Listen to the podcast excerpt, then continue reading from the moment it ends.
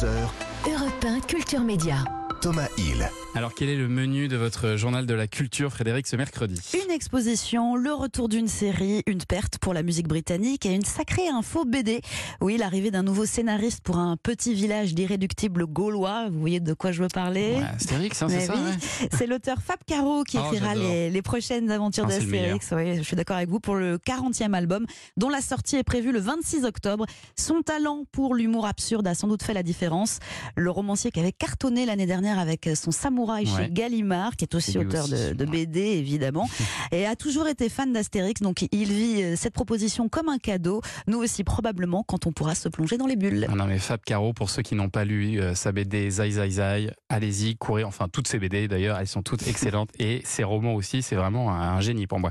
Euh, Terry Hall, le chanteur du groupe The Specials, euh, est mort, on a appris ça euh, hier, hein, c'est ça? Oui, et si ce nom ne vous dit rien, peut-être que ce titre vous rafraîchira la mémoire. Stop your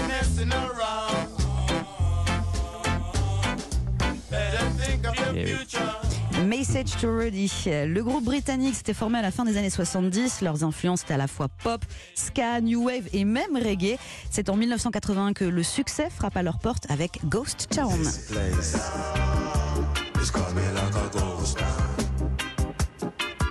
Suis certaine que là vous vous dites Ah, mais oui, c'est ça, The Special. Le chanteur ayant collaboré plus récemment avec Gorillaz, Lily Allen ou encore Tricky avait avoué souffrir de dépression depuis 12 ans. Il s'est donc éteint à l'âge de 63 ans.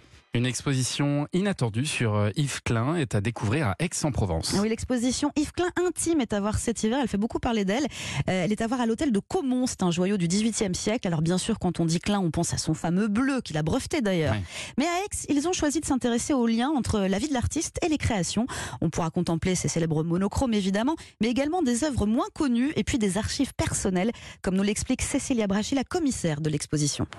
Le visiteur est euh, cette fois-ci invité à entrer dans l'intimité de l'artiste, l'intimité de l'œuvre, l'intimité de l'homme qui sont euh, si étroitement liés. Et, donc à côté de chefs-d'œuvre euh, bien connus, euh, on présente aussi des œuvres moins connues par le grand public, qui sont issues de son atelier par exemple, ou encore des œuvres qui parlent de ses relations avec ses parents, avec ses modèles, qui sont des véritables collaboratrices de ses œuvres. Et puis sans oublier bien entendu la question euh, aussi très intime de la spiritualité. À voir pendant les vacances de Noël. donc. Voilà. Et puis c'est aujourd'hui le retour d'une série très attendue. Ah oui, ça fait des mois que les fans trépignaient. Le grand retour sur Netflix de la série Emily in Paris pour une troisième saison. Ça a débuté à minuit pile. On va donc pouvoir suivre à nouveau les aventures personnelles et professionnelles d'une américaine incarnée par Lily Collins, employée dans une agence marketing dans Paris. Et si au départ les Français critiquaient beaucoup le rendu, eh bien ils se sont finalement laissés séduire par Ah ouais. le, le savoir-faire du créateur Darren Star. Moi j'ai- j'ai décroché tout de suite, mais euh, c'est peut-être- une ou- erreur. Ah oui, oui, Ah oui, mais c'était peut-être justement le début. Ah, Il faut s'y faut remettre, ouais. Mais Darren Star, c'est quand même lui qui a, qui a réalisé Beverly. Hills, Melrose Place ou Sex and the Mhm. City.